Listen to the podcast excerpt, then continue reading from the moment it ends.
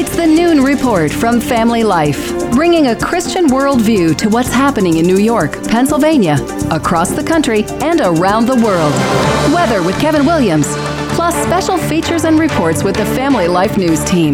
Now, here's what's happening. Good Friday afternoon. Thanks for checking in. It's a busy weekend, folks, of travel and shopping. Just 10 days left till Christmas, and a major storm going to impact millions from Florida to Maine. Wind and rain, the big concern along the East Coast. Now, we won't see the impact of this till Monday when that rain flips to snow for some.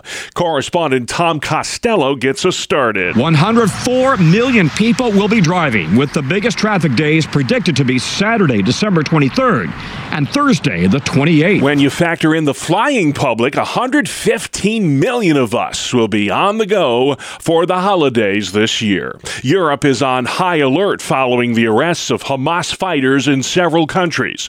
The suspects taken into custody in Germany, the Netherlands, and Denmark. Reporter Charlie D'Agata says they have ties to the same terrorists that Israel is fighting in the Middle East. The investigation revealed a network of people preparing a terrorist act. Law enforcement agencies thwarted an attack, the goal to kill innocent civilians on European soil. Prosecutors say the suspects plan to store weapons in Berlin for possible attacks against Jewish targets throughout Western Europe. Is the U.S. wavering in its support of Israel? Big question mark there today. There are reports that Vice President Harris wants her boss, the commander in chief, to get tougher on Israel in its war with Hamas.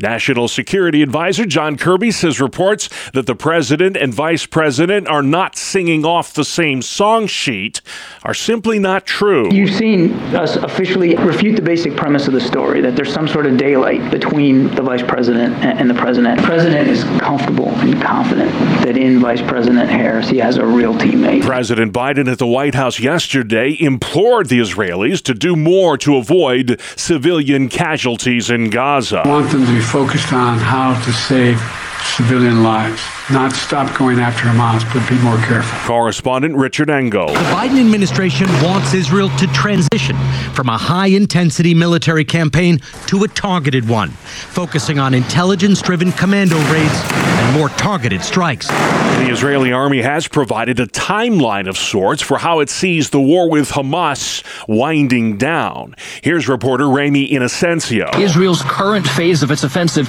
should be completed in two to three weeks, followed by lower levels of bombing for several months. The worst of the fighting, we're told, expected to happen over the next 14 to 21 days. Republican presidential candidate Nikki Haley thinks it's wrong for the Biden administration to try and dictate to Israel how it should wage this war. If you say you're going to be with Israel and support Israel, then do that. But you don't start drawing conditions on what they can and can't do. This was a country that fell to her knees with the worst attack since the Holocaust.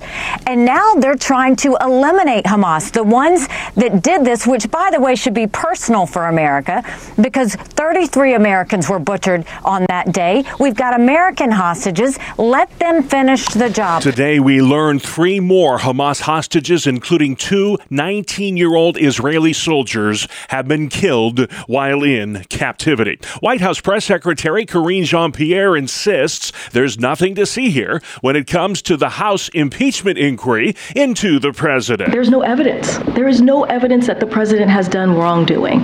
There's none. Absolutely none. The Biden administration calls the probe a baseless sham. Media critic Joe Concha says the president was caught in a lie. Not only did Joe Biden talk to his son about his dealings, he also talked to his son's business associates on at least 22 occasions while he was vice president. And again, the questions remain the same. What service did Hunter Biden provide to all these energy companies in places from China, Ukraine, Russia to be compensated in the manner he was to the tune of millions? And if Hunter's last name isn't Biden, Biden, and he didn't have access to a sitting vice president, his father, is he even paid one dime? There are still many more questions and answers right now, and this is what this inquiry is all about. The president's son facing contempt of Congress charges for ditching a scheduled deposition this week. 35 years after the bombing of Pan Am Flight 103 over Lockerbie, Scotland, the Libyan intelligence officer who made that bomb is in court in Washington. Abu Aguila Mohammed Masoud Kir al Marimi faces charges of destruction of an aircraft resulting in death. The bomb exploded aboard a Boeing 747 over Lockerbie as it flew from London to New York in December 1988. All 259 people on board were killed and another 11 people died on the ground. Prosecutors allege Masood made the bomb that exploded in the airplane's cargo area. Stacy Lynn, Washington. Lead poisoning's been linked to tainted applesauce, and it may not be an accident. There's been an outbreak tied to pouches of cinnamon applesauce for kids.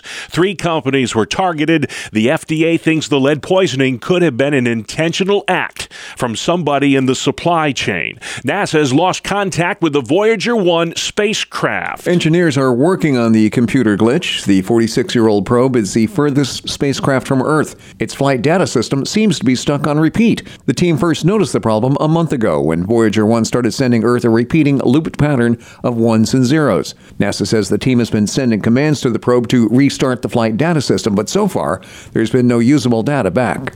I'm Mark Mayfield. Voyager 1 is launched in September of 1977 and has left our solar system. It's approximately 15 billion miles from planet Earth. Last night in the NFL, the Las Vegas Raiders found their offensive ways just days after being shut out in a snoozer against the Vikings. Unbelievable. They do it again. Even the venerable Al Michaels was at a loss on the prime broadcast as the Raiders walloped the LA Chargers 63 to 21, setting a franchise scoring record four days after losing a 3 0 yawner that was the lowest scoring NFL game in years. Steve Kathan reporting more on the game with Randy in sports. Also ahead, masks are back in the Burgh. Ryan Corbett's family speaks. And the Santos substitute. Can she keep that seat red? Good afternoon. I'm Kevin Williams. A fine day today, but what about the weekend? On the forecast details coming up in 10. All right, see you then. Thank you, Kevin. The father of a former missing RIT student is speaking out for the first time time since his 22 year old son was found unharmed in Pennsylvania this week. Hearing his voice was amazing. Mark Grant explaining the moment he reunited with his son Matthew after he went missing for nearly a month. I just reassured him right out of the gate that everything was fine, uh, nothing else mattered, um, and that we can figure anything out. Grant disappeared the Monday before Thanksgiving without his wallet or phone from his Henrietta apartment. He was located this Wednesday afternoon 300 miles away at the Delaware Water Gap in eastern PA. We're going to keep the reasons why he was gone um, a little close to home for now. Um, he's got a lot to process. Grant's dad tells Spectrum News his son is working through some things and needs some time alone. Our children are everything. It's, it's literally everything. Matthew Grant, in his fourth year of a five year mechanical engineering program at RIT, he's also co captain of his college wrestling team. The family of a Dansville, New York man kidnapped by the Taliban in Afghanistan, not giving up hope that he will be released soon. 40 year old Ryan Corbett taken captive 16 months ago while on a business trip to Afghanistan. His wife Anna telling Spectrum News July 2022 was when he left for his trip, and we haven't seen him since. Ryan Corbett was checking in on his employees when he was taken by the terror group almost 500 days ago. It's just not right that a U.S. citizen be wrongfully detained, sitting in this basement cell, cold, no heat, terrible conditions, declining health, and we're worried for his life. And we need more to be done. We need him to be prioritized. Anna Corbett says she's spoken briefly with her husband on the phone a couple of times since his capture. The toll it's taking on our family is difficult to really assess right now because we're trying to survive. I get out of bed every morning not because I want to, but because I have to. I've got to fight to get Ryan home and I don't want my children to lose both parents. Ryan's been gone for two Thanksgivings, Valentine's Day, and Father's Day. Now, looking at another Christmas without him is just more than we can bear. My dad just wanted to help people, and that's what he was doing, and then this is what happens. And now it's been 16 months, and every day is so hard, and nothing's normal. Katsia Corbett is the eldest of the three Corbett children. Ryan's dad is a pastor in Dansville. New York Republicans have a candidate for February special election to fill a vacant congressional seat. Republicans have picked freshman legislator Mazie Melissa Pilip to run as their candidate in next year's special election for George Santos's vacant congressional seat. She's 44, born in Ethiopia. Her parents moved to Israel when she was 12. Pilip is Jewish, a former IDF soldier, and the mother of seven children. Correspondent Michael Wallace shall face off against Democrat Tom Suozzi in the February 13th special election. New York State Senator George Borrello vows to fight in court the new look congressional map that Democrats are drawing for next year's election. Democrats sabotaged the process. The fix is in. There will be litigation once again if the Democrats continue down their, their gerrymandered road. New York's highest court ruled this week that the new look maps must be drawn by February. There's a bevy of new laws on the books in Pennsylvania. Family Life Sarah Harnish has more on the action taken by state lawmakers before they closed up shop in Harrisburg for the holidays. Yeah, in total, 31 bills, including new, more restrictive police fitness requirements, protections for those hurt in human trafficking, and racially charged language removed from deeds. House Bill 773 makes it easier for medical marijuana growers to sell in Pennsylvania. They no longer need an authorized dispensary to showcase their products. Sarah Harnish, Family Life News. The myriad of new laws also include new child tax credits, subsidized private school education, and a new service fee for telephone service to pay for 911. Governor Shapiro also signing new criminal justice reforms. The Clean Slate Act expunges the records of minor offenses so those folks can get jobs. Here's Northern Tier Representative Clint Owlett. This is important. This is supported by the Chamber of Commerce here in Pennsylvania. This is looking for ways on some of these minor issues that folks have had to really look at getting them back into the workforce. When you talk to employers all across the region, that's very important to them. 100,000 children in New York have at least one parent behind bars. Criminal justice reform activists argue that's reason enough to make mandatory minimum sentences a thing of the past. Democrats want more focus on rehabilitation and less focus on incarceration. And in return, we get a safer environment and we have people who are coming out of the carceral system ready to re engage in society in a, in a way that will promote public safety. Assemblywoman Anna Kelles sponsoring a bill that would allow early release for good behavior. Republican John McGowan says it depends on the crime. Murder, rape, robbery, theft, those types of offenses, that person is intentionally harming somebody else. I think we really have to t- treat those crimes differently. Governor Hochul expected to announce alternatives to incarceration in her State of the State speech in January. Pennsylvania Congressman Glenn Thompson's Whole Milk for Healthy Kids Act has passed the U.S. House. It allows whole milk in school for the first time since 2012. I think the dairy farmers in Pennsylvania are ecstatic about uh, having this happen. It's just a part in the journey. There's more work to be done. In fact, we'd like to see all children have the nutrition of milk and want them to like the milk that they're drinking. David Smith with the Pennsylvania Dairymen's Association. A Pennsylvania healthcare institution is reinstating mask mandates. Pittsburgh based healthcare giant UPMC is requiring facial masks at all of its facilities as it sees an increase in cases of COVID 19, flu, and other illnesses. According to a statement from UPMC, masks are returning to protect the health and safety of employees, patients, and visitors. The hospital system lifted its mask requirements in May in most areas as cases declined. The mask policy will go back into effect on December 20th, but it is unclear how long it will last. Brian Query, Family Life News. All right, Brian, thank you for that. The two minute drill is next, right here on the Family Life Noon Report. Good afternoon. I'm Randy Snavely. Bob, it was an impressive offensive display by the Las Vegas Raiders last night.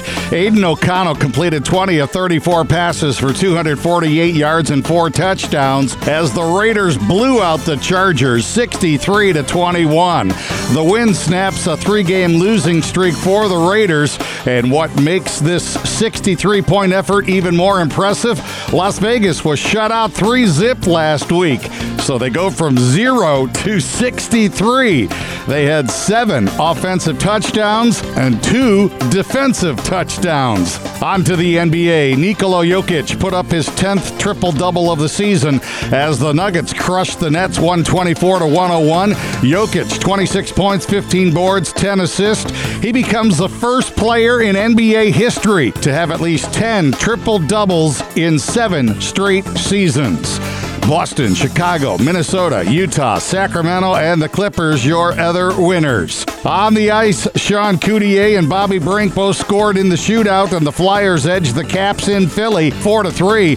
Brink also scored in regulation, along with Joel Farabee and Owen Tippett. Other winners on the ice Columbus, Carolina, St. Louis, Minnesota, Tampa Bay, Vancouver, and Seattle. To baseball, the Los Angeles Dodgers are definitely spending some cash this offseason.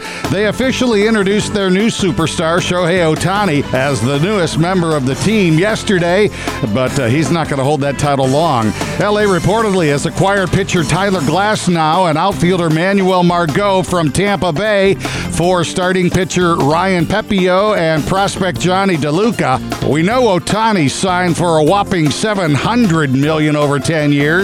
Figures not released on Glasnow signing, but he is guaranteed at least 25 million for the upcoming season. That is a look at sports. And that'll pay the bills, as they say. Thank you, Randy. Still to come, protecting kids from indoctrination, redrawing the already redrawn New York congressional districts, and abortion clinic safety issues. We're talking about all those things on Capital Connection after this. Welcome to Breakpoint, a daily look at an ever changing culture through the lens of unchanging truth. For the Colson Center, I'm John Stonestreet.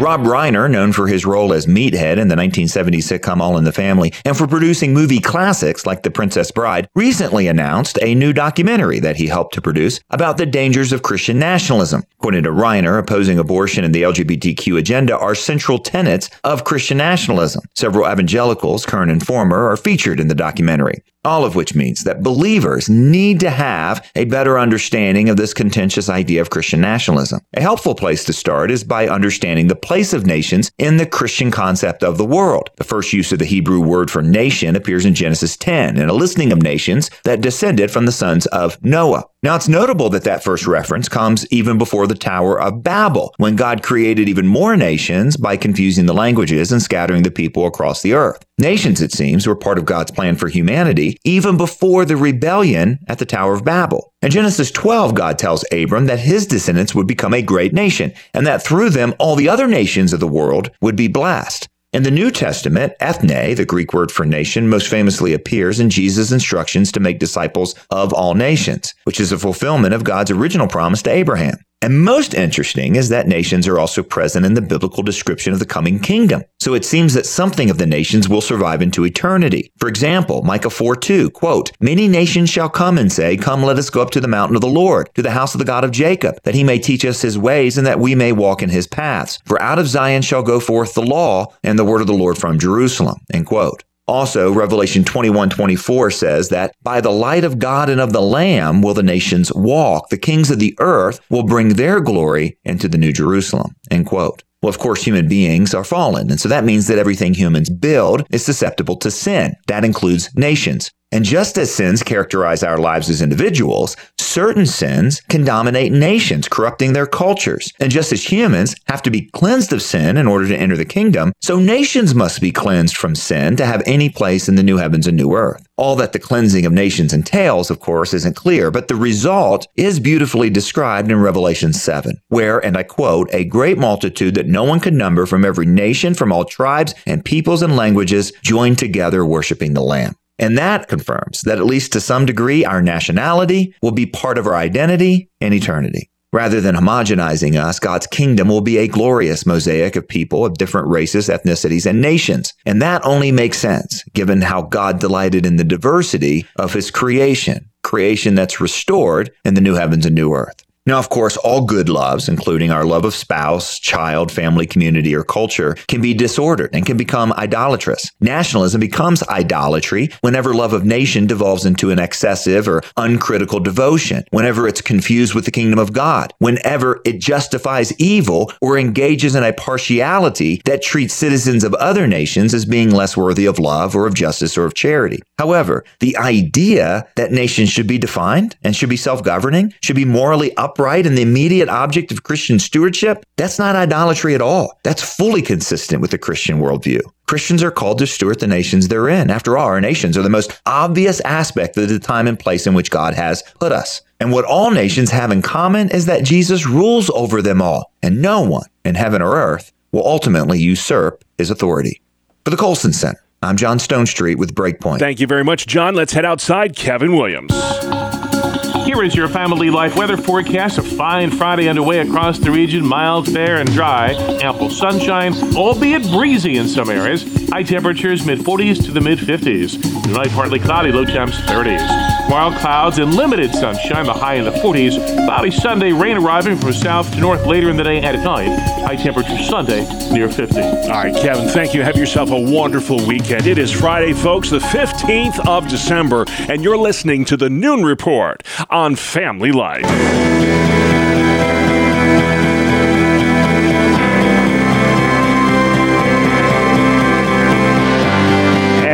Welcome back to another edition of Capital Connection.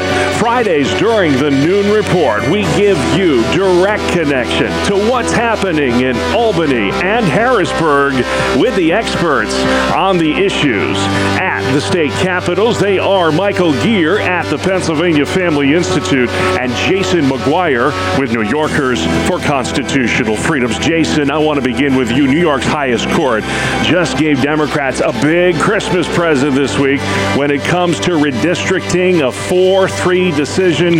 Tell us what happened and why it's significant.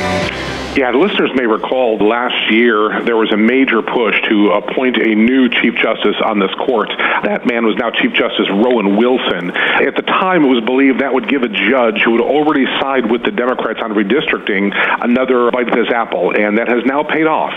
So when the Senate Democrats rejected Governor Kathy Hochul's initial pick and then received Chief Justice Rowan Wilson, they're now cashing in on that. And it looks like in 2024 we will have new district maps that will likely help the Democrats in this state blue congressional seats will likely look bluer and the redder ones will look redder. Hmm. And uh, it's going to be a tough fight in 2024. And they have till February to have those lines drawn. Is there any appeals process here, or is it pretty much the done formality? This is what has to happen. Well, as the process played out uh, before, uh, this would deadlock at the committee level, and then when it deadlocks, it will force it back to the Democratic supermajorities, and they will draw the uh, maps as they will. All right. We just had them drawn. Let's draw them again. Uh, there is is uh, big news in Harrisburg as well. Apparently, there's some kind of a leak in the House chamber. And uh, correct me if I'm wrong here, lawmakers are not, except for the budget address in February, they are not going to be back at work until after St. Patrick's Day. That's in March. That is some kind of roof leak that's needing fixed there. Republicans think there's something else going on here that may have to do with politics. What say you, Michael Geer? Wait, Bob, are you suggesting that politicians might have political motives? oh well, well, to tell you the truth here, Bob, there does appear to be more of a political agenda at play in keeping the lawmakers out until after that holiday with the green beer. It turns out that Democrats are losing their one vote majority, and so the Democrat leadership has decided no sessions for three months until that seat is filled. They're blaming a roof leak, but there will be the uh, budget address by Josh Shapiro in the meantime, and we'll be watching to see if he needs an umbrella as he delivers that budget address. Maybe they can put buckets around the chamber and catch the water. We'll yeah. see. Unreal, the stuff that's happening. Jason, we're going to talk more about anti Semitism on America's college campuses. We saw UPenn's president resign, Harvard's president gets to stay. Governor Hochul's cracking down on this. Uh, couldn't believe when I saw a stat this week. Uh, I want to get your reaction to it. One in five young people today, 20% of all the young people in this country believe the Holocaust was a myth.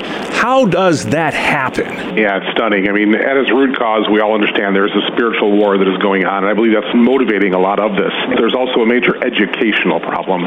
Too often, we are sending students off to these colleges to be indoctrinated in left wing progressivism rather than really American civics and what it means to be a patriot in this country and to see the world in a way that I think uh, you know, I would more closely align with. Yeah, yeah, I can't believe that one in five young people think are, are Holocaust deniers, Mike. All you got to do is look at the old World War II real footage to know that's yeah. nonsense. But that's the thinking in this country. I know the PA House Republicans took wraps off some legislation on this this week. Uh, what exactly are they trying to do? Well, these proposals come in light of the unbelievable congressional testimony by the University of Pennsylvania president, which was so tone deaf and heartless it cost her her job. One of the bills that's uh, been proposed would require colleges and universities that receive state funding to include in their bullying and harassment codes prohibitions against calls for genocide against the Jewish people. Another one of the bills would have transparency requirements in schools on the curriculum regarding the Holocaust, getting to the issue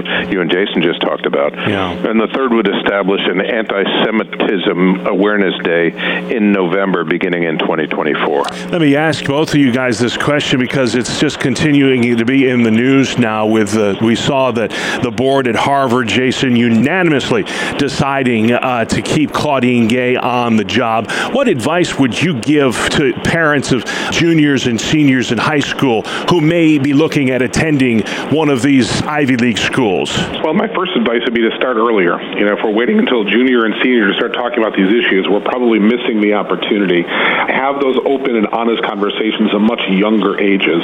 But as students get to that age and they're considering these colleges, you have to help students understand you have to go in with eyes wide open. You know, I have a daughter at college, so this is kind of uh, close to my heart right now. But um, when you go into these classes, oftentimes professors will have agendas that are contrary to a biblical worldview, and so it's broader than just the anti-Semitism.